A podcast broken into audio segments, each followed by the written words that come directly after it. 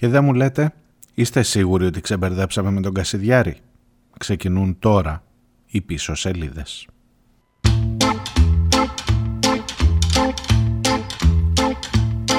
If you dig under my feet, you will find things that you don't want to see. Things that I hide way down inside. A menagerie of the tragedy that I've caused and all of my flaws and my demons. Oh, if you'd seen, what would you do if you only knew?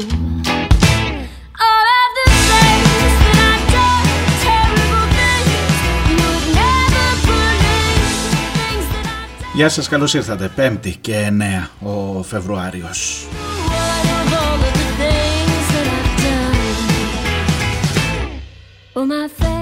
So you don't suspect that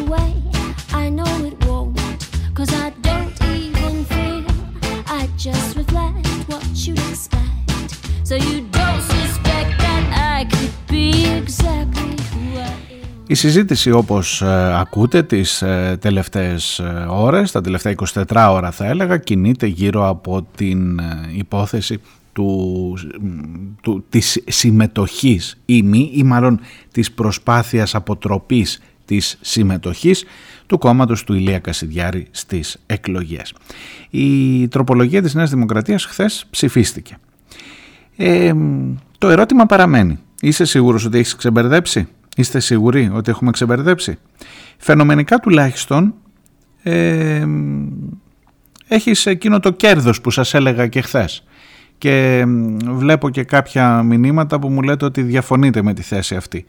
Ε, και ότι το, το, το κέρδος προφανώς δεν μπορεί να είναι με κάθε τίμημα, ότι ο σκοπός δεν αγιάζει τα μέσα.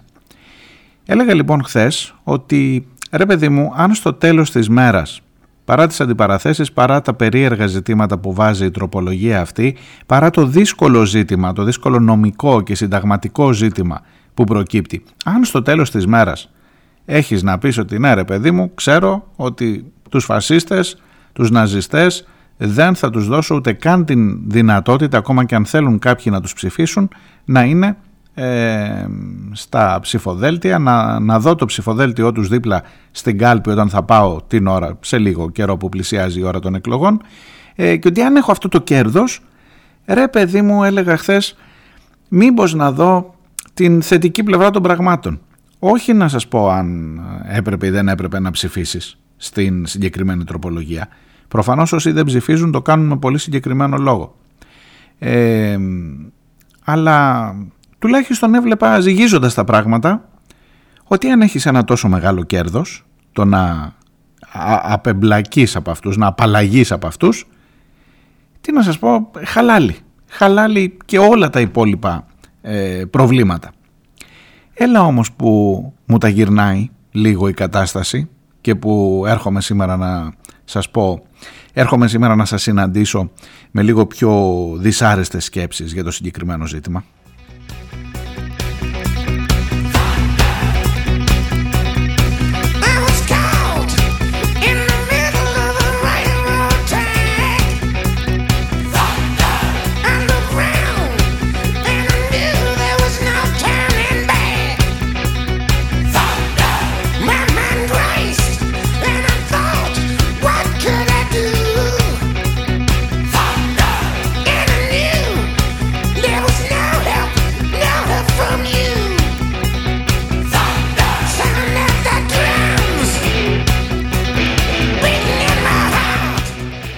Ακούτε πίσω σελίδες φυσικά. Είμαι ο Μάριος Διονέλης. Ε, Όπως είπα, 5η και 9 ο Φλεβάρη. Πίσω σελίδε.gr, το site της εκπομπής. Και αυτό θα είναι κατά κύριο λόγο το σημερινό θέμα.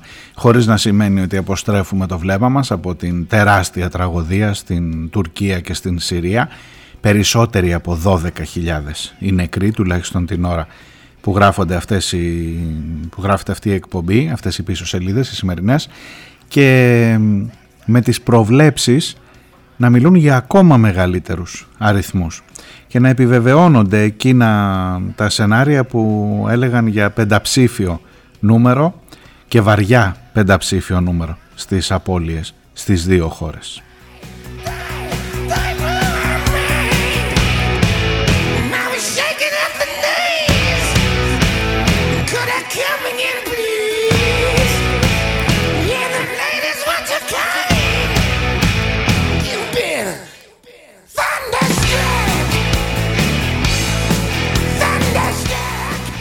Λοιπόν θέλω να σας ε, πω ότι για να έρθω για την σημερινή εκπομπή έκανα λιγάκι, ε, πώς να το πω τώρα, βαρέα και ανθυγιεινά, ε, πραγμα, κυριολεκτικά ανθυγιεινά όμως. Καταρχάς η πρώτη αντίδραση που θέλησα να αναζητήσω, εντάξει νομίζω ξέρετε τις ε, ειδήσεις. ο, η Νέα Δημοκρατία με το ΠΑΣΟΚ ψήφισαν την τροπολογία έτσι όπως την είχε φέρει ο Βορύδης ή εν πάση περιπτώσει με κάποιες μικρές όχι τόσο ουσιαστικές αλλαγές και άρα πέρασε η τροπολογία αυτή. Ο ΣΥΡΙΖΑ ψήφισε παρόν ή, ή κατά την γνώμη του ΣΥΡΙΖΑ ουσιαστική αλλαγή που έβαζε ε, ζήτημα ε, αντιρατσιστικού νόμου ε, και ναζιστικής ιδεολογίας δεν πέρασε, ε, δεν, δεν εισήχθη στο, στη συγκεκριμένη τροπολογία Οπότε ο ΣΥΡΙΖΑ ψήφισε παρόν. Το Κομμουνιστικό Κόμμα και το ΜΕΡΑ25 ψήφισαν όχι με πολύ συγκεκριμένο σκεπτικό. Το γεγονός ότι το σκεπτικό είναι ότι αυτή η τροπολογία ανοίγει το, την πόρτα και τα παράθυρα ώστε αύριο μεθαύριο ο Άριος Πάγος να θεωρεί ενδεχομένως και άλλα κόμματα ως μη υπηρετούντα τις δημοκρατικ, τους δημοκρατικούς θεσμούς κλπ. Και ήδη ακούστηκαν διάφορα στην συζήτηση αυτή αλλά και στην ε, δημοσιογραφική πιάτσα. Ήδη έχουν γραφτεί αρκετά πράγματα.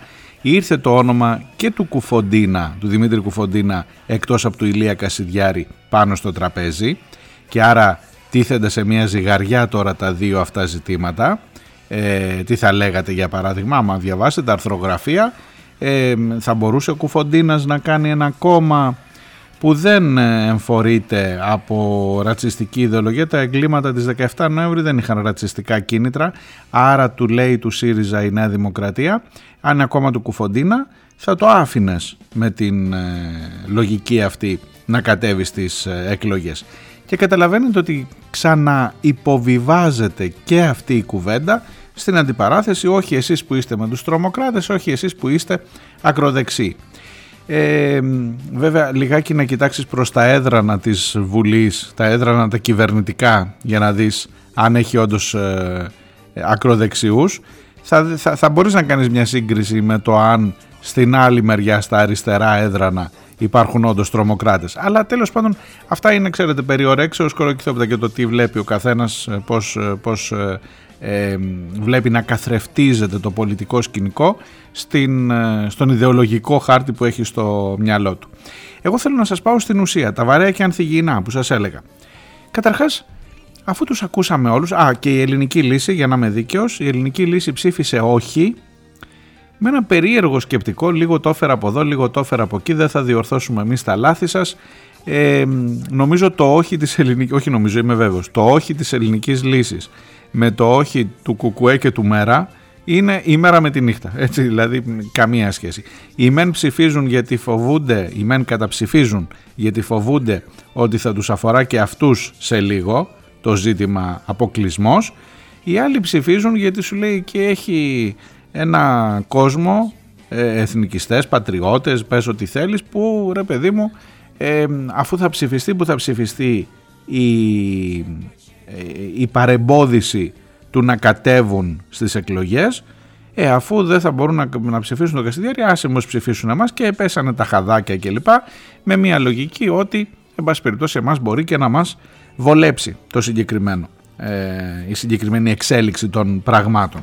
Αυτός λοιπόν ήταν ο χάρτης της ψηφοφορίας όπως σας την περιέγραψα. Δύο ναι, Πασόκ Νουδού, ένα παρόν και τρία όχι. Πάμε τώρα παρακάτω.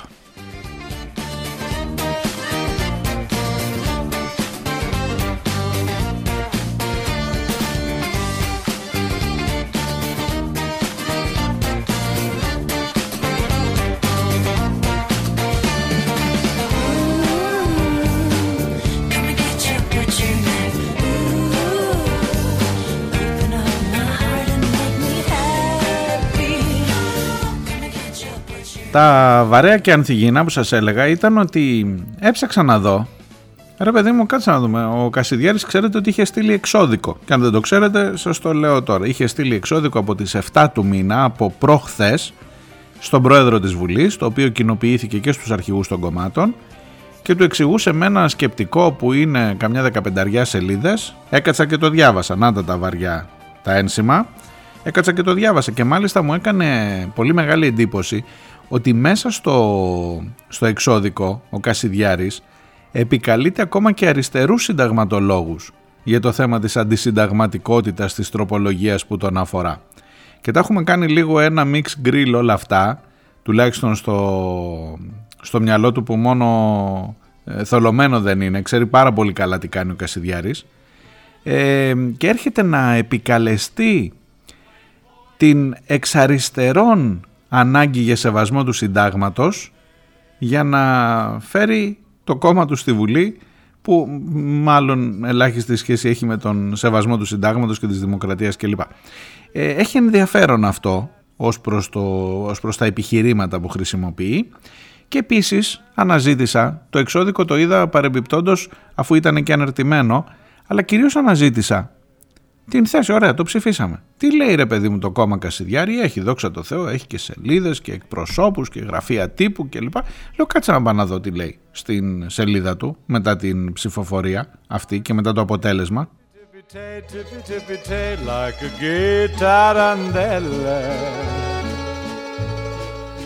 When the stars make you drool just like a pasta that's amore. When you dance down the street with a cloud at your feet, you're in love.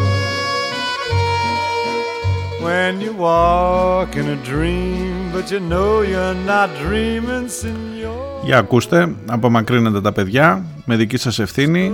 Ε, το Εθνικό Κόμμα Έλληνες με υψηλό αίσθημα ευθύνης και με πλήρη σεβασμό στο Σύνταγμα και την λαϊκή κυριαρχία, άκου λέξεις βαριές, ενημερώνει τον ελληνικό λαό ότι το εθνικό ψηφοδέλτιο θα βρίσκεται κανονικά παραπλεύρος της κάλπης ώστε να μπορούν όλοι οι Έλληνες πολίτες να εκφραστούν ελεύθερα και άνευ περιορισμών.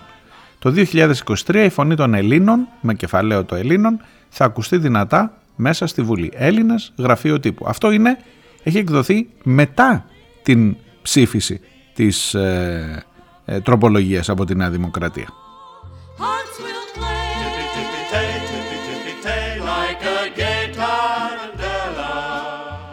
Θα μου πεις τώρα, επειδή λέει ο Κασιδιάρης ότι θα είναι κανονικά, θα είναι. Εδώ κάναμε τόσο κόπο να μην είναι. Και εν πάση περιπτώσει, ο Κασιδιάρης μπορεί να λέει ότι θα βγει και πρωθυπουργός. Ξέρω εγώ. Ε, δεν σημαίνει ότι πρέπει να τον πάρεις στα σοβαρά. Μισό λεπτό, μισό λεπτό όμως. Εγώ βλέπω μια πρώτη αντίδραση που λέει δεν πάνε να λέτε εσείς.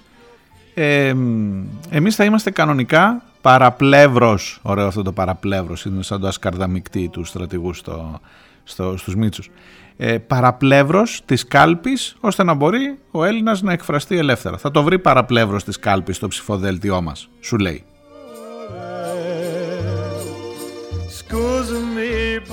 Κράτα το λίγο. Κράτα το λίγο. Δεν σου λέω πίστεψέ το. Σου λέω όμως κράτα το λίγο. Γιατί έκανα κι άλλα βαριά ένσημα.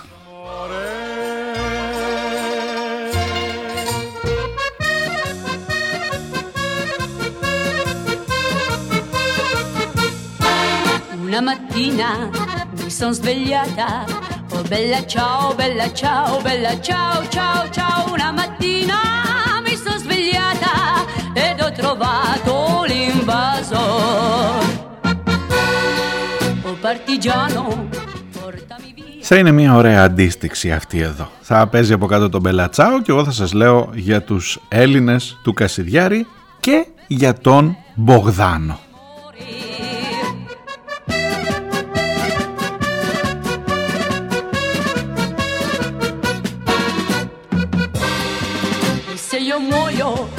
Sulla montagna. Oh bella ciao, bella ciao, bella ciao, ciao, ciao. E se io muoio sulla montagna, tu mi devi seppellire. E tu mi devi... Πρέπει να σας πω ότι ε, αφού κάθισα να παρακολουθήσω τις βασικές ομιλίες, Βορύδης, Τσίπρας, Άδωνης Γεωργιάδης, σε νομοσχέδιο του, Άδωνη, του Αδόνιδος Γεωργιάδη ήταν η τροπολογία του ανάπτυξης, ξέρετε που ταχώνουν σε διάφορα άσχετα νομοσχέδια. Σε νομοσχέδιο του Γεωργιάδη ήρθε ο Βορύδης να κάνει τροπολογία για να μας σώσουν από τον Κασιδιάρη και μόνο σαν φράση ακούγεται γελία. Αλλά τέλος πάντων έτσι είναι τα πράγματα. Αυτό κάποιος μας έχει μουτζώσει σε αυτή τη χώρα και τα ζούμε, τα ζούμε αυτά τώρα. Ότι ο Βορύδης και ο Άδωνης μας σώζουν από τη Χρυσή Αυγή. Ε, αφού λοιπόν είδα τις βασικές ομιλίες, τους βασικούς αγορητές από τα κόμματα όλα για να πάρω μια εικόνα, λέω ρε εσύ για κάτσε να δούμε λίγο. Για να λέει αυτός ότι θα κατέβει, σκέφτομαι τώρα, βάζω λίγο τα πράγματα, ε, ωραία, δεν θα είναι το κόμμα Έλληνες, ε, πώς το λέει, Έλληνες Εθνικό Κόμμα, αν θυμάμαι καλά, ναι, ε, δεν θα κατέβει προφανώς, γιατί αυτό τώρα το έχουν στα μπάρι, ότι παρόλο που έχει άλλα όργανα και μάλιστα τα λέει στο εξώδικό του. Ποια, ποιο λέει, εγώ είμαι πρόεδρος, είμαι γραμματέας, τίποτα δεν είμαι εγώ, λέει ο Κασιδιάρης μέσα από τη φυλακή. Το κόμμα μας και μάλιστα εκεί έχει και μία λίστα με στελέχη που είναι καμιά 50-60 άνθρωποι ε, ε, ε, οι οποίοι φαίνεται ότι στελεχώνουν εν πάση περιπτώσει έναν μηχανισμό κομματικό και λέει έχει τα όργανά του, τα εκλεγμένα της αυτός κλπ. Ο, ο, ο Άριος Πάγος θα κρίνει για αυτό το κόμμα με δεδομένο ότι η πραγματική η φυσική ηγεσία είναι ο Κασιδιάρης, τώρα μην γελιόμαστε, προφανώς η τροπολογία που ψηφίστηκε χθες δίνει τη δυνατότητα στον Άριο Πάγο να εξερευνήσει την υπό... να διερευνήσει την υπόθεση και να ανακαλύψει την φυσική ηγεσία πίσω από αυτούς τους 50-60, τους περισσότερους εκ των οποίων δεν τους ξέρει κανένας, ε, ότι πίσω από αυτούς είναι ο Κασιδιάρης. Ο οποίος μάλιστα κυβερνητικές πηγές έλεγαν ότι και μόνο το γεγονός ότι έστειλε εξώδικο ο Κασιδιάρης το υπογράφει φυλακές Δομοκού λέει 7, 7 Δευτέρου 2023 από το Δομοκό και μόνο το γεγονός ότι έστειλε αυτός το εξώδικο δείχνει ποια είναι η φυσική ηγεσία του συγκεκριμένου κόμματος μην κοροϊδευόμαστε τώρα και αυτό μπορεί να χρησιμοποιηθεί και εναντίον του Όμως, ελάτε, δεν θέλω να σας μπλέξω με πολλά νομικά και περίεργα. Με, με, απλο, με απλές, ίσως και απλοϊκές σκέψεις. Θέλω να πάμε λιγάκι επαγωγικά στο τι μπορεί να μας συμβεί σε αυτήν εδώ τη χώρα. Λοιπόν, μάλλον αυτό το κόμμα που λέγεται Έλληνες Εθνικό Κόμμα θα το γλιτώσουμε. Δεν θα είναι στην κάλπη ή τουλάχιστον αυτή ήταν η επιδίωξη. Αυτό ήταν που σας έλεγα και εγώ εχθές, ότι αν είναι ρε παιδί μου να το φτάσεις μέχρι εκεί, παρόλο που βλέπω ότι υπάρχουν πολλά προβλήματα, δελεάζομαι λίγο, πώς να σας το πω, έτσι με, με δελεάζει το δελεάζομαι δεν ξέρω αν είναι αν σωστό ρήμα. Ο Αντώνης από την αρχαία Ολυμπία θα με διορθώσει. Ε, τέλος πάντων ε, βλέπω ένα, ένα κέρδος από όλη αυτή την ιστορία ή τουλάχιστον έβλεπα μέχρι χθες ένα κέρδος από όλη αυτή την ιστορία. Εδώ λοιπόν ο άνθρωπος αυτός λέει ότι μην ανησυχείτε το εθνικό ψηφοδέλτιο θα είναι στην κάλπη δίπλα. Προσέξτε δεν λέει το, εθνικό, το ψηφοδέλτιο των ε, Ελλήνων ε, ε, Εθνικό Κόμμα, λέει το Εθνικό Ψηφοδέλτιο. Μπορεί να μην λέει αυτό πάνω το κόμμα. Σκέφτηκα με μια έτσι πολύ απλοϊκή σκέψη, ρε παιδί μου άμα βγει ο Κασιδιάρης δυο μέρες πριν τις εκλογές, πες ότι δεν κάνει τίποτα, γιατί σίγουρα θα κάνει κάποιες κινήσεις μέχρι τότε. Αλλά πες ότι δεν κάνει τίποτα και λέει, έχει κάνει ένα τηλεφώνημα από τη φυλακή μέσα με τον Τάδε, ξέρω εγώ, έχει μια, ένα σωρό κόμματα, έχει μην ανησυχείτε παρακάτω, Όλο και μπορεί να τα βρει, ξέρω εγώ, με το Σόρα. Θυμάστε το Σόρα, αυτός κατέβηκε στις προηγούμενες εκλογές. Το Ελλήνων Συνέλευσης, κάπως έτσι. Και να του πει, αλλά εσύ έχεις και 600 δις από την Τράπεζα της Ανατολής, δεν τα βάζουμε κάτω μαζί. Και να σου πει την προηγούμενη μέρα των εκλογών, αφού έχει δώσει ήδη γραμμή στους δικούς του, παιδιά όλοι Σόρα, σου λέω εγώ. Μια χαρά τα ίδια πάνω κάτω λένε.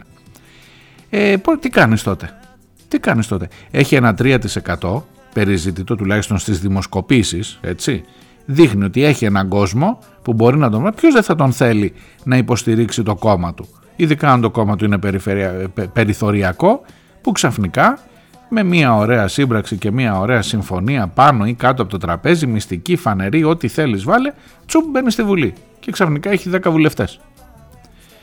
Όχι τον Κασιδιάρη για βουλευτή. Άλλους. Και τελευταία στιγμή σου κάνει ένα τέτοιο ε, το, το αποτρέπει αυτό η, τροπολογία που ψηφίστηκε χθες; Έχω την εντύπωση πως όχι. Διότι αν έχεις έναν κόσμο έτοιμο να κάνει ό,τι του πει ο Κασιδιάρης, έχω την εντύπωση ότι δεν τη γλιτώνουμε παρά το ότι τα φάγαμε τα μουστάκια μας, παρά το ότι διαφωνήσαμε με τις τροπολογίες του ενός, τις τροπολογίες του άλλου, τους φόβους, τους υπαρκτούς φόβους των αριστερών κομμάτων ε, για την υπόθεση αυτή και για το πώς γενικότερα στην Ευρώπη ε, κυριαρχεί η θεωρία των δύο άκρων ότι ρε παιδί μου το ίδιο είναι τώρα το κουκουέ που θέλει ε, την εγκαθίδρυση της δικτατορίας του προλεταριάτου. Ε, έτσι τέτοια λένε ο Κασιδιάρης και οι λοιποί. Ε, με τους ε, ακροδεξιούς και ότι άμα τα βάλεις σε, μια, σε ένα μίξερ ό,τι είναι εκτός του δημοκρατικού τόξου ξαφνικά το αποκλείουμε από τις εκλογές. Δικαίως φοβούνται. Αποφύγαμε την παρουσία του κόμματος αυτού στις εκλογές. Η γνώμη μου είναι πως όχι. Και όχι, όχι επειδή μπορεί να πάει να βρει κάτι περιθωριακό ή να βρει κάτι απροσδιόριστο ή ακόμα και αυτό με το σώρα που σας είπα. Εδώ παιδί μου το πράγμα είναι πιο φανερό. Εδώ παιδί μου χθες παρακολουθώντας τις ομιλίες και ψάχνοντας λιγάκι την ομιλία ειδικά του Μπογδάνου φαίνεται ότι το πράγμα μη σας πω ότι είναι και συμφωνημένο περίπου. Θα μου πεις τώρα ήρθες εσύ να κάνεις τη μεγάλη αποκάλυψη ότι ο Κασιδιάρης θα στηρίξει Μπογδάνο; Θα σου πω κάτσε να δούμε τα δεδομένα. Κάτσε να δούμε τα δεδομένα. Και να δούμε τι ακριβώς συμβαίνει και πώς ακριβώς μπορεί να εξελιχθούν τα πράγματα. Διότι εγώ παρακολουθώ, παρατηρώ μία φρασεολογία που είναι παιδί μου τα μάμ. Τα μάμ, δηλαδή ο ένας ράβει, ο άλλος ε, κεντάει. Πώς το λένε, ξέρω πώς το, το λένε αυτό. Ε, θα σας διαβάσω μερικά, θα, θα σας μεταφέρω μερικά αποσπάσματα, δεν θέλω να λερώνω την εκπομπή, δεν, ούτε με ηχητικά τώρα Μπογδάνο, στην, αλλά μερικά πράγματα τουλάχιστον θα προσπαθήσω να σας τα μεταφέρω για να δείτε ότι δεν έχουμε κλειτώσει, αυτό προσπαθώ να πω. Και ότι αν ήμουν χθες έστω ικανοποιημένος ότι ρε παιδί μου άντε να τα, παρα, να τα παραμερίσω όλα τα άλλα αλλά ότι κερδίζουμε το στόχο, ούτε το στόχο τον κερδίζουμε τελικά παιδιά.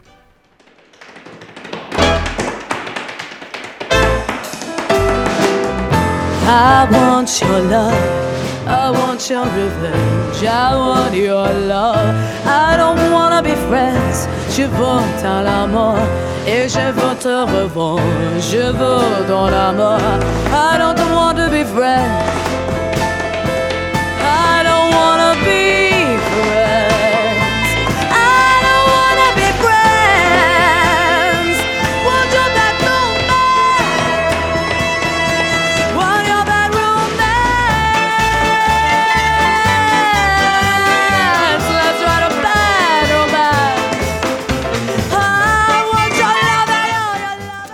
Κρατήσω τα του Μπογδάνου γιατί θέλω να σας αναπτύξω ένα σκεπτικό για το δεύτερο μέρος. Στο 1-1,5 λεπτό που έχω ακόμα στο πρώτο μέρος πρέπει οφείλω να κάνω μια παρένθεση να σας πω για την μεγαλειώδη στάση των ανθρώπων του πολιτισμού οι οποίοι δείχνουν ότι δεν πρόκειται να το βάλουν κάτω.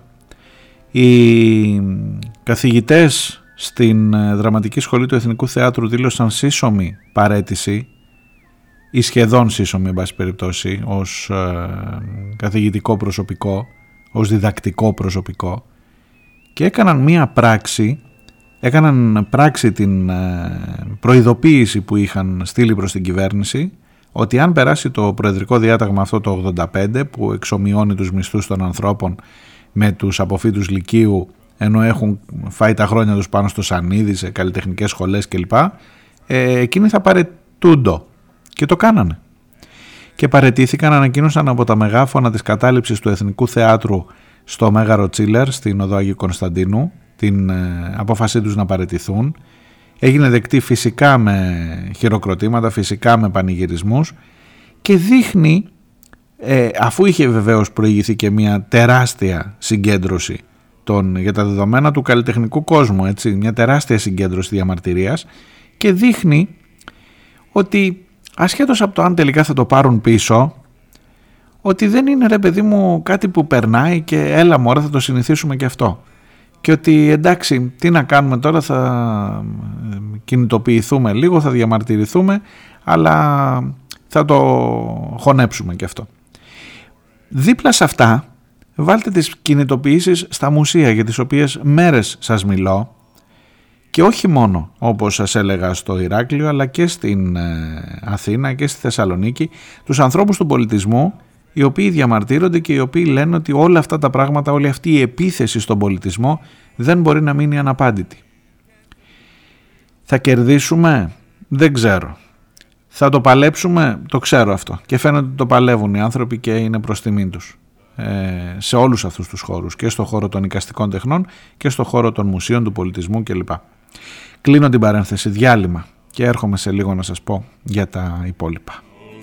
That the unredeemed, that the unredeemed must ever pay. Must ever pay. Though for help I cry, Though for help I cry, it is all in vain. It is all in vain. For alas I'm doomed. For alas I'm doomed.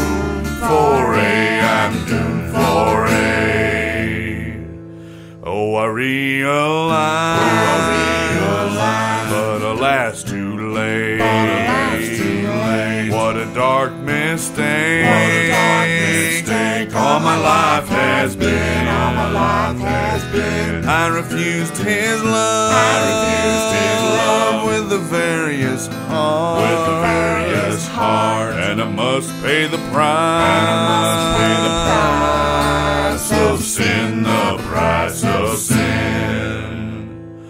I'm paying now.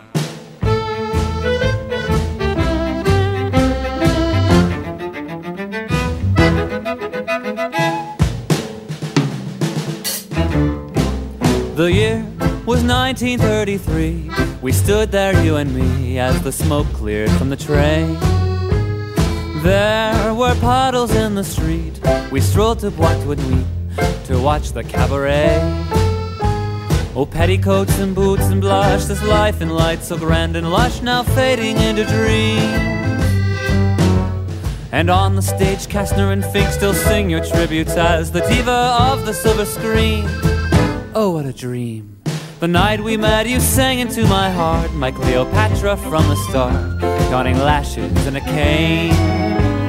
For yardsmen, buskers, and bourgeois, you table danced a coup d'etat while sipping pink champagne. The air grew cold and whispers told of wolves lurking beneath the fold. We knew we couldn't stay. There were flowers in your hair, I grabbed one, tossed one in the air. You sang like Lady Day. What did you say? Farewell, Your queen.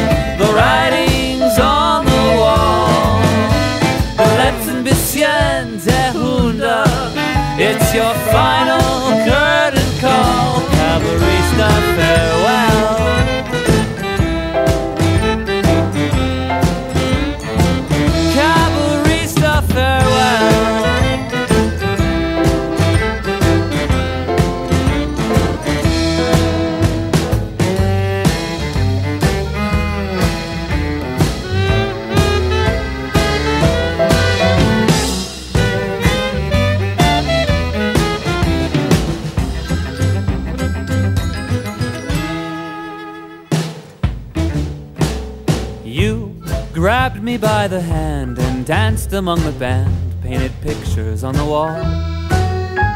Soon the sky was filled with light, hell came and lit the night. We'd soon watch Europe fall. With all the madness of a dream, we pulled the curtain on the scene and fled for brighter days. America, you called our name, and so we sailed into the rain onto our last brigade.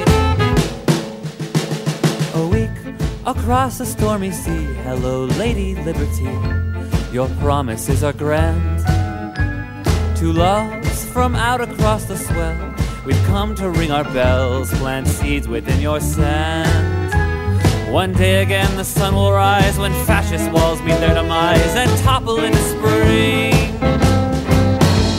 And you and I shall raise our flags in memory of those who died in drag and for who we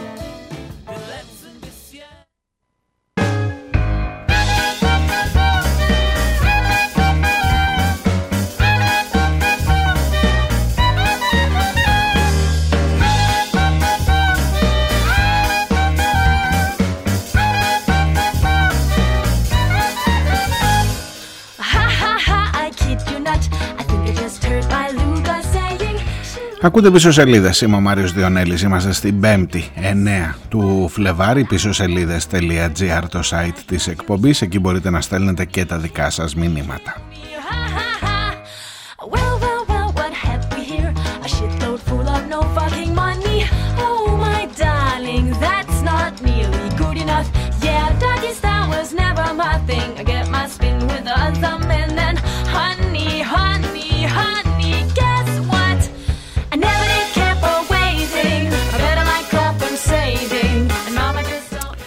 Λοιπόν το έφερα από εδώ, το έφερα από εκεί στο διάλειμμα και αποφάσισα ότι θα το κάνω το ανουσιούργημα. Τρία λεπτά όλο και όλο.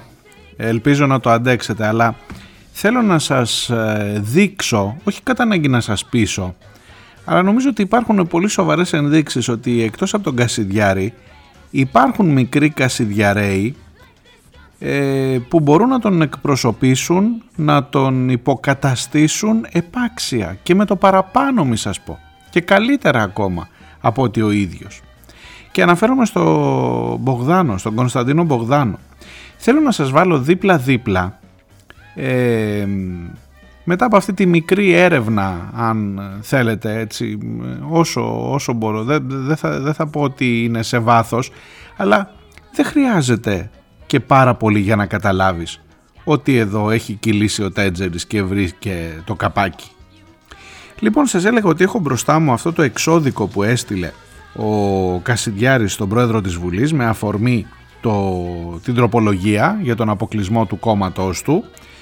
Το νόημα όλης της εκπομπής είναι αν δεν έχετε ακούσει από την αρχή ότι μάλλον από ό,τι φαίνεται ενώ φαινομενικά θα αποτρέψουμε την κάθοδο του κόμματος Κασιδιάρης στις εκλογές ο ίδιος καταρχάς λέει ότι μην ανησυχείτε όλα κανονικά, το εθνικό ψηφοδέλτιο θα είναι εκεί, να το βρείτε. Και από τις ομιλίες της χθεσινές στη Βουλή νομίζω ότι βρήκα έναν απολύτως άξιο ε, αντικαταστάτη. Μέχρι να τελειώσουν και τα τραβήγματα που έχει με τη δικαιοσύνη βρε παιδί μου ο Κασιδιάρης, εξάλλου έτσι και αλλιώς δεν θα, και πρακτικά δεν θα μπορεί να είναι πολύ στη Βουλή. Οπότε με μια συμφωνία μπορεί τα πράγματα να έρθουν και να κουμπώσουν εκεί που ε, ίσως και κάποιοι να τα περιμένουν. Λοιπόν ακούστε, θέλω να σας διαβάσω δύο-τρεις φράσεις, να σας, να σας βάλω μερικά bullets από το εξώδικο που έχει στείλει στη Βουλή ο Κασιδιάρης και από την ε, διακήρυξη, πώς θα το πω, το μανιφέστο, εν πάση περιπτώσει, που βλέπω στο site του κόμματός του. Λοιπόν, στο εξώδικο βάζει τρία-τέσσερα ζητήματα. Λέει καταρχάς ότι το να με λέτε εμένα ναζιστή, το να λέτε το κόμμα μου ναζιστικό είναι ύβρις και μάλιστα το χρησιμοποιεί και με πολύ έτσι μεγάλη ένταση ε, για να δείξει ότι δεν έχει καμία σχέση με τον ναζισμό ο Κασιδιάρης. Ότι στα μπράτσα του έχει ζωγραφισμένες κάτι σβάστηκε με τα τουάζ κλπ. Είναι μερικές μικρές λεπτομέρειες που δεν χρειάζεται να σας ε, έτσι αποπροσανατολίσουν.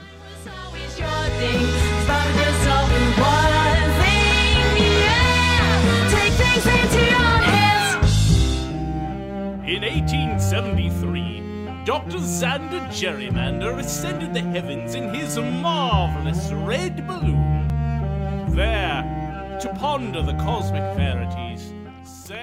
Οι εμπνευστές, λέει, της συγκεκριμένης διάταξης δεν έκαναν τον κόπο να αναζητήσουν στον Άριο Πάγο στοιχεία για το κόμμα Έλληνες για την πατρίδα, το οποίο μετονομάστηκε σε Εθνικό Κόμμα Έλληνες, το οποίο είχα την τιμή να συνειδρήσω με εκατοντάδες Έλληνες πολίτες κλπ. Θα διαπίστωναν ότι το κόμμα έχει ιδρυθεί απολύτως νόμιμα, ενώ η ιδρυτική διακήρυξη, το καταστατικό του και οι τροποποιήσεις αυτού έχουν κατατεθεί στον Άριο Πάγο και είναι στη διάθεση κάθε ενδιαφερόμενου. Όλα τα ανωτέρα τονίζεται εμφατικά ο σεβασμός του κόμματος στο δημοκρατικό πολίτευμα. Το κόμμα του Κασιδιάρη τώρα είναι αυτό, έτσι. Η προσήλωση στα δημοκρατικά ιδεώδη παρά την συνεχιζόμενη κυβερνητική προπαγάνδα και τι ύβρις περί δίθεν ναζιστικού κόμματος. Πρόκειται για ένα νέο κόμμα με πατριωτικό προσανατολισμό που σέβεται, τηρεί το Σύνταγμα της Δημοκρατίας, της Δεσμούς και την κείμενη νομοθεσία.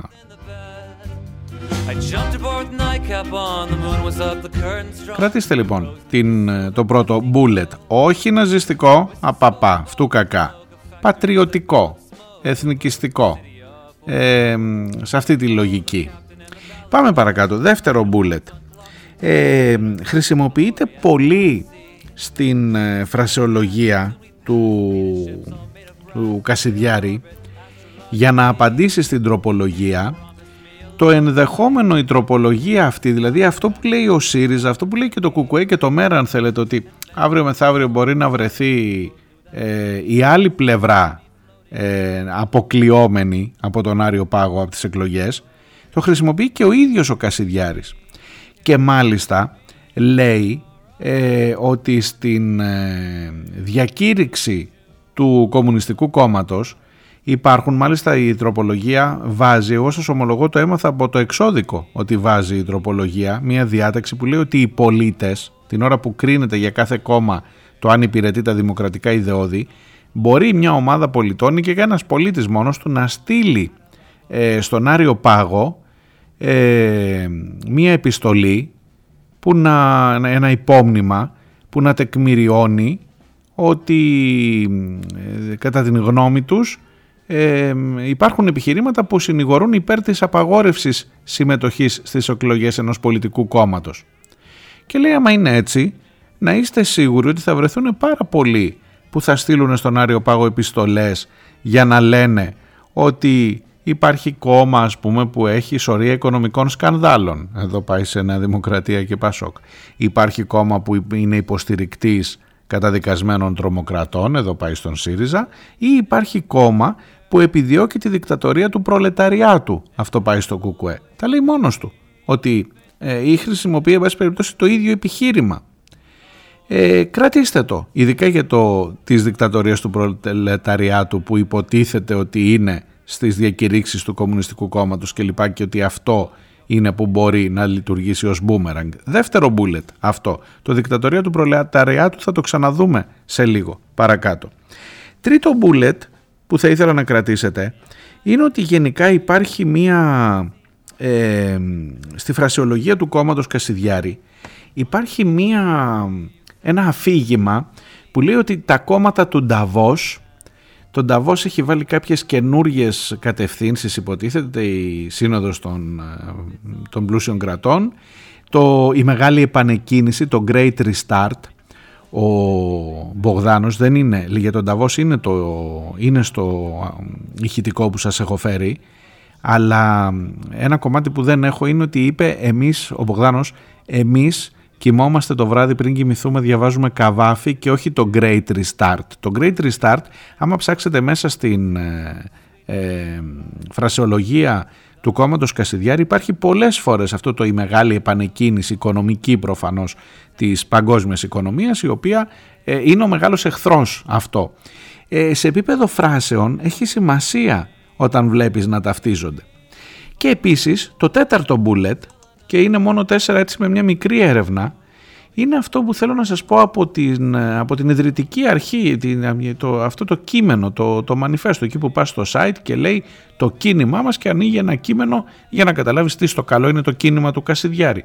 Και λέει όραμά μας μια μεγάλη ελεύθερη και ισχυρή Ελλάδα, ύψιστος σκοπός μας η επιβίωση του ελληνισμού, το σύνθημά μας θα γίνει πράξη με συνεχή και σκληρό αγώνα. Άνω κάτω τελεία, η Ελλάς ανήκει στους Έλληνες. Βρε ποιος το έχει πει αυτό το «Η Ελλάς ανήκει στους Έλληνες», μήπως θυμάστε; Κρατήστε τα τώρα λίγο στην άκρη αυτά και ελάτε σε λιγάκι να ακούσετε τρία λεπτά από αυτά που είπε ο Μπογδάνος στην Βουλή για το συγκεκριμένο ζήτημα.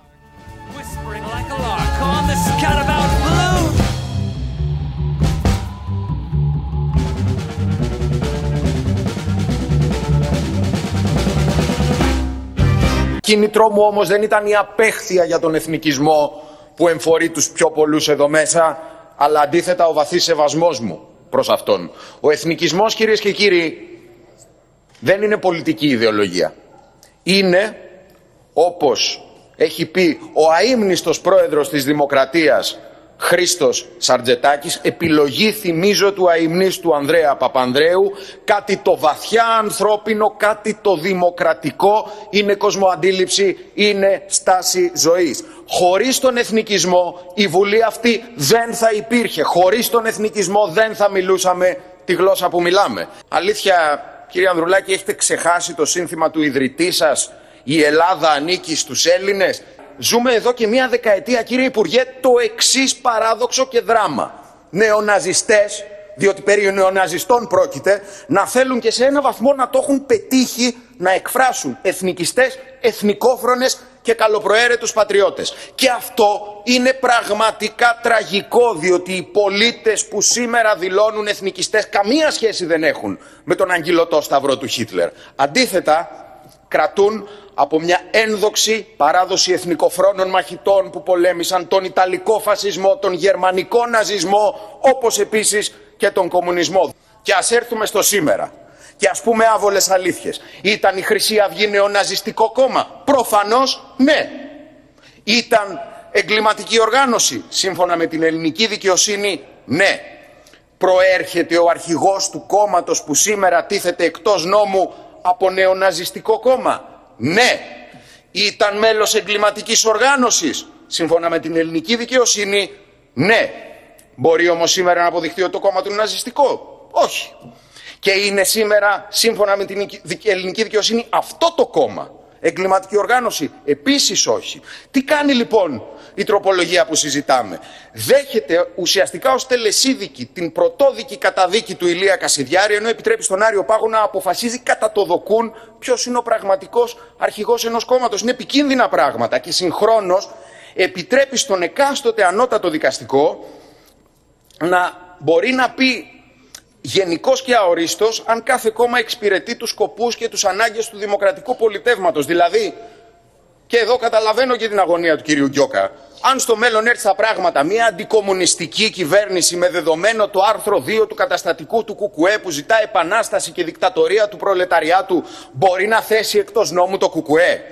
Θέτεται λοιπόν, κλείνω, πριν από τις εκλογές και φωτογραφικά εκτός νόμου, ένα κόμμα όχι για λόγους ιδεολογικούς, αλλά διότι η παρουσία του στη Βουλή απειλεί το πολιτικό σύστημα ως έχει και καθιστά την αυτοδυναμία της Νέας Δημοκρατίας σχεδόν αδύνατη. Ένα κόμμα του οποίου οι ψηφοφόροι είναι στην πλειονότητά τους εθνικιστές και εθνικόφρονες, όχι νεοναζιστές.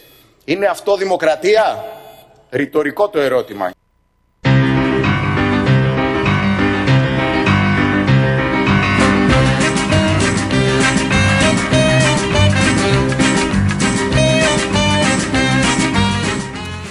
Λοιπόν, δεν ξέρω τι συμπεράσματα βγάζετε εσείς. Εγώ από όλη αυτή την, ε, ε, τι να σας, την περιδίνηση μέσα σε τόσο εθνικισμό και τόσο πατριωτισμό έχω την εντύπωση ότι ο μόνος που περισσεύει από όλο αυτό το πράγμα είναι ο Κασιδιάρης.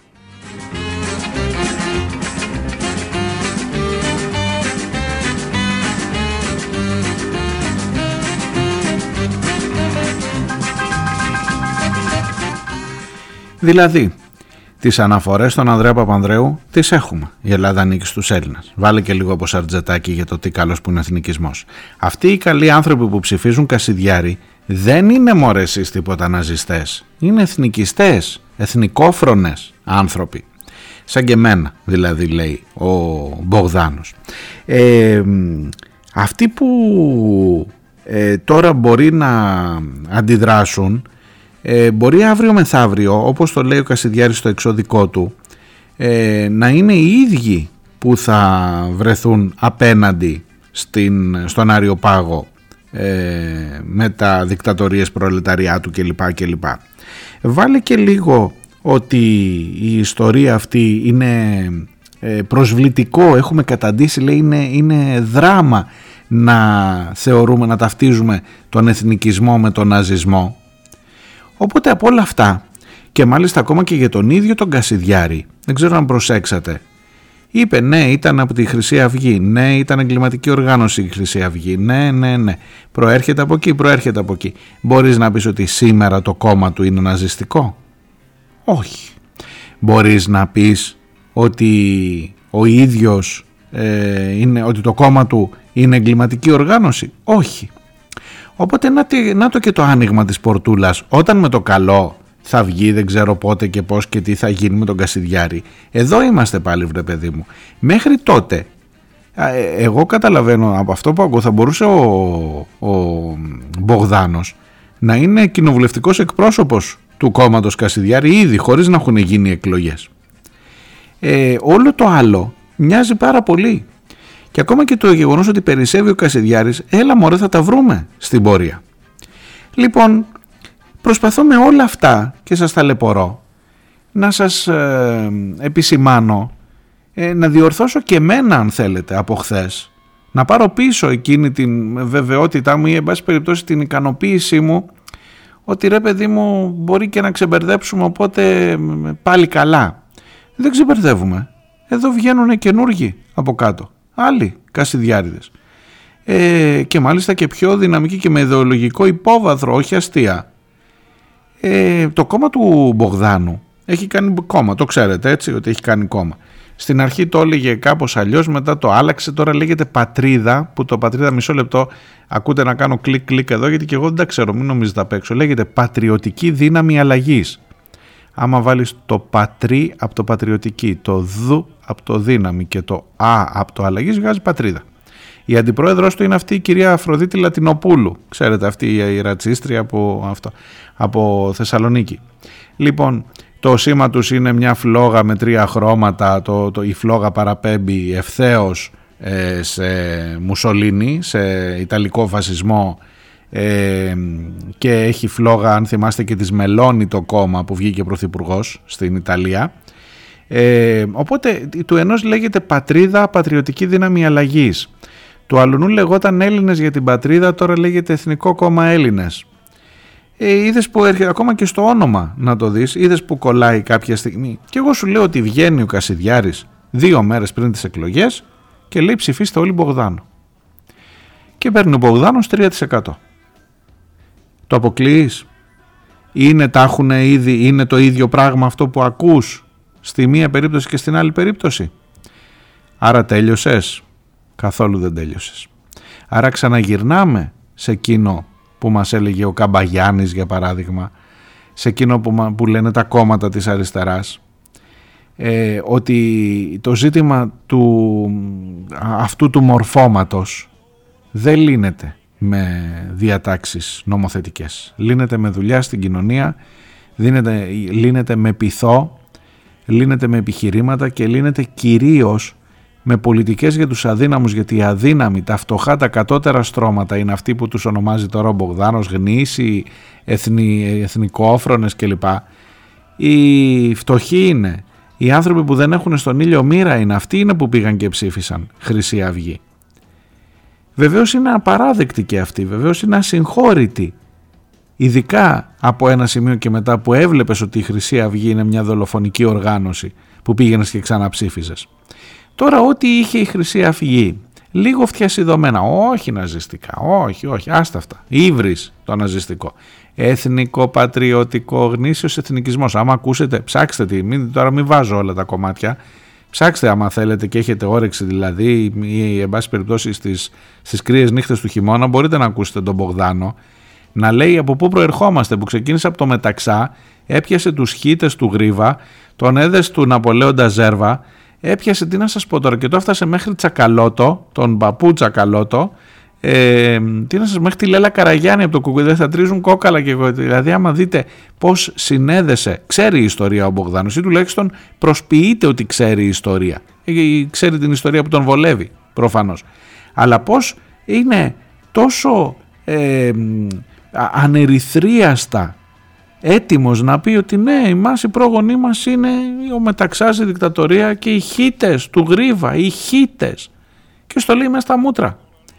Λοιπόν, το ιδεολογικό υπόβαθρο του Μπογδάνου με τον ακτιβισμό του Ηλία μας ε, με τις ε, σβάστηκες στα μπράτσα μια χαρά κουμπώνουνε για να το δεις αυτό μετά. Ήδη είναι μέσα στη Βουλή, αυτό θέλω να σου πω. Ήδη είναι μέσα στη Βουλή ο Κασιδιάρης.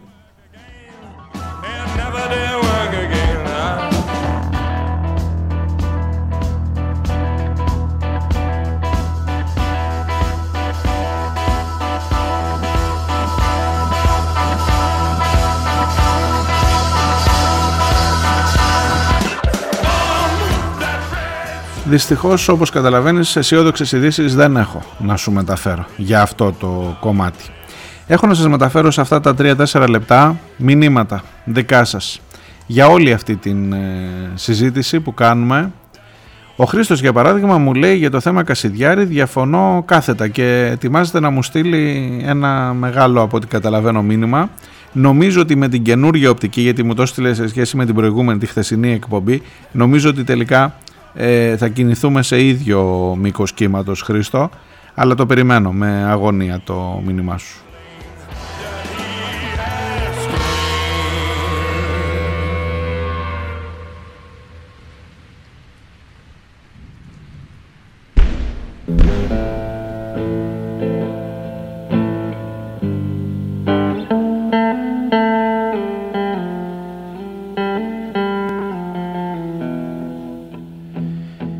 Αναρωτιέσαι μου λέει πώς γίνεται να είναι κάποιος τόσο καθήκη ή πώς μπορεί να εμπορεύεται τηλεοπτικά τον πόνο ανθρώπων που χάνουν τα παιδιά τους.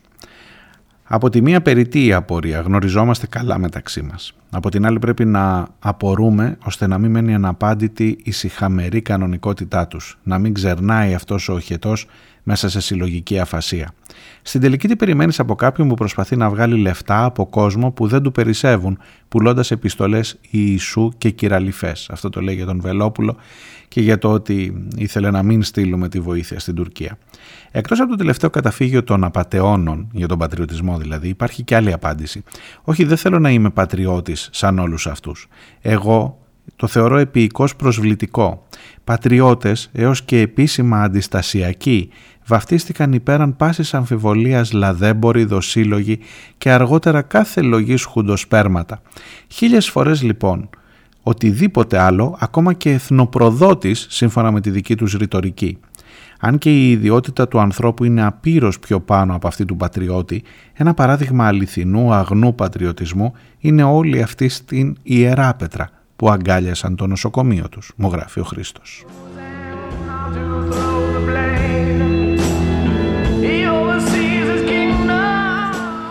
Πατέρας του πιλότου Μάριου του Ρούτσικα έδωσε την καλύτερη απάντηση τόσο προς τους πρατριδοκάπηλους του Φάντομ όσο και σε αυτούς του σεισμού.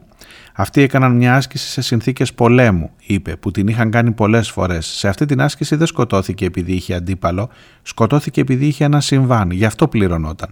Δεν τον ενδιέφερε να πεθάνει για την πατρίδα του, ήταν η δουλειά του. Παρά τον πόνο του, ξέρει πολύ καλά ότι χρησιμοποιούν το παιδί του. Ξέρει ότι αν το συμβάν είχε γίνει το 2020, το 2021 και όχι το 2023 που είναι προεκλογική χρονιά, θα είχε πολύ λιγότερους επώνυμους παριστάμενους στην κηδεία του παιδιού του.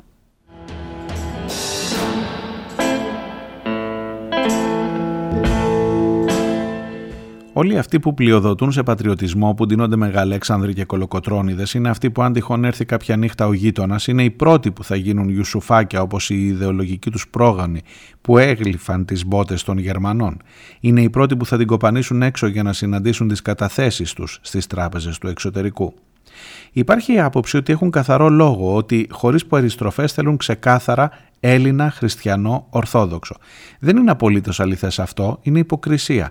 Δεν έχουν πάντα πρόβλημα με ξένους ή με αλόθρησκους, δεν έχουν κανένα πρόβλημα να μην δώσουν δουλειά σε Έλληνες και να έχουν ξένους σκλάβους στα χωράφια ή στα ξενοδοχεία τους. Γενικά αν τους υπηρετεί ο ξένος, ο αλόθρησκος δεν τους ενοχλεί, όπως δεν τους ενοχλεί ο φραγκάτος ξένος, ακόμα και ο αλόθρησκος αρκεί να τους τα ακουμπάει. Το 1999, μου γράφει ο Χρήστος, πάλι πρώτοι προστρέξαμε με κινητοποίηση πολύ μεγαλύτερη από τη σημερινή. Αντίστοιχα, το Σεπτέμβριο οι Τούρκοι στο σεισμό της Αθήνας. Άλλαξε κάτι; Να μετρήσουμε πόσα δις από τότε φορτώθηκαν οι δύο λαοί στο όνομα του γείτονα εχθρού. Χιλιοϊπωμένο και προφανές ότι η συντριπτική πλειοψηφία των λαών δεν έχει να χωρίσει παρά μόνο να μοιράσει. Μόνο που δεν έχουν την ίδια άποψη τα μεγάλα αφεντικά του πλανήτη και κατ' επέκταση οι πρόθυμοι κατά τόπους υπαλληλοί τους, οι κυβερνήσεις και ο εθνικισμός.